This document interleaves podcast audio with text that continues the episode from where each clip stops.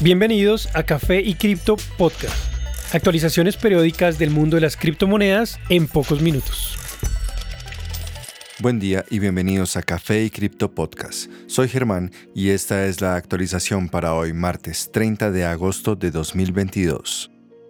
En cuanto a precios, tras el intento fallido en conservar los 21 mil dólares, Bitcoin cae hasta 19 mil, en donde encuentra soporte. Actualmente busca recuperar los 21 mil dólares, con un precio exacto de 20 mil 700. Sin embargo, su bajo volumen sugiere una prueba adicional del nivel de 19 mil dólares.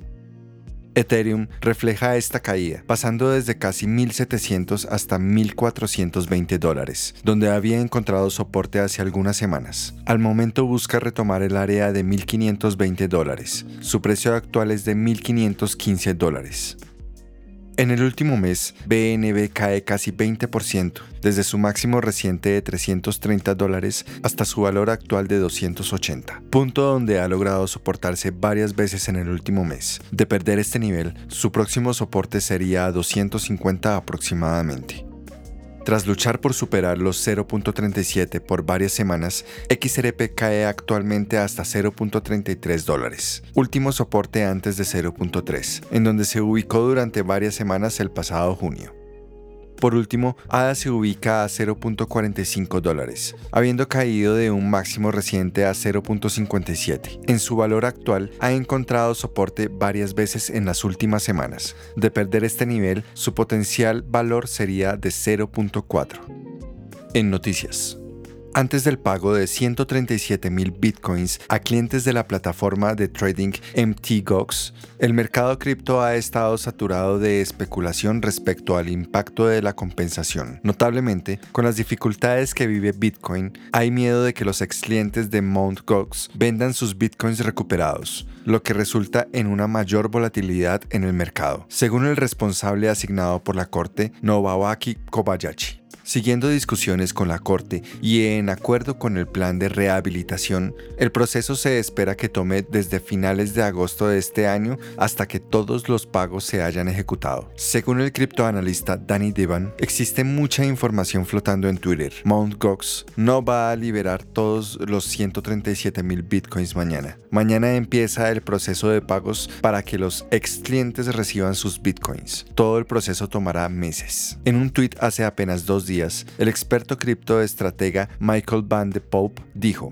el miedo alrededor de la liberación de bitcoins es injustificado, algo muy típico en el cripto. Es poco posible que estas personas liquiden sus bitcoins inmediatamente, considerando que son creyentes de bitcoin desde sus comienzos y seguramente esperarán hasta que el precio de bitcoin suba de nuevo, pues ha caído casi 60% desde su punto más alto.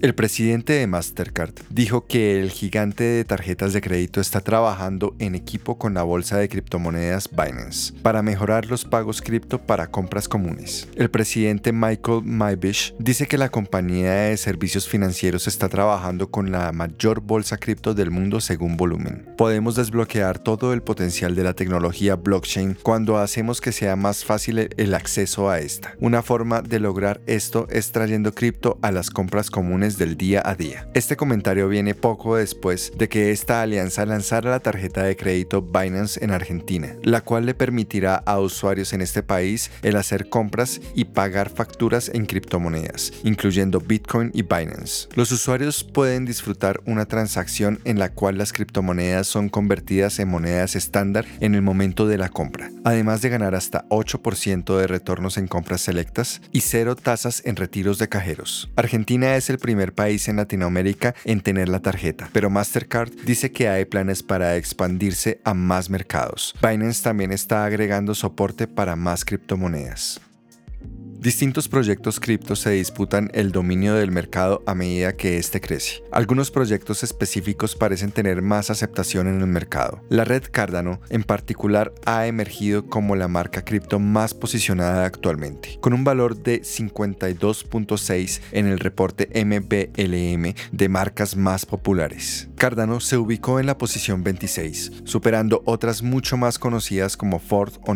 Bitcoin se ubicó en la segunda posición de actividad digitales y en la posición 30 en general, seguido por Polkadot en la posición 111 y Ethereum en la 120. El estudio se enfoca en las mayores marcas basadas en la emoción del público y el sistema utiliza herramientas como inteligencia artificial para medir qué tan conectados se encuentran los usuarios con las marcas que usan y aman. La calificación se otorga entre 0 y 100, donde un valor más alto es indicativo de una relación más cercana con la marca. Según el estudio, muchas iniciativas de Cardano han empujado este activo a superar al Bitcoin, además de la próxima mejora Basil que se hará a su red. También ha sido el proyecto cripto con más desarrolladores en GitHub durante el 2021.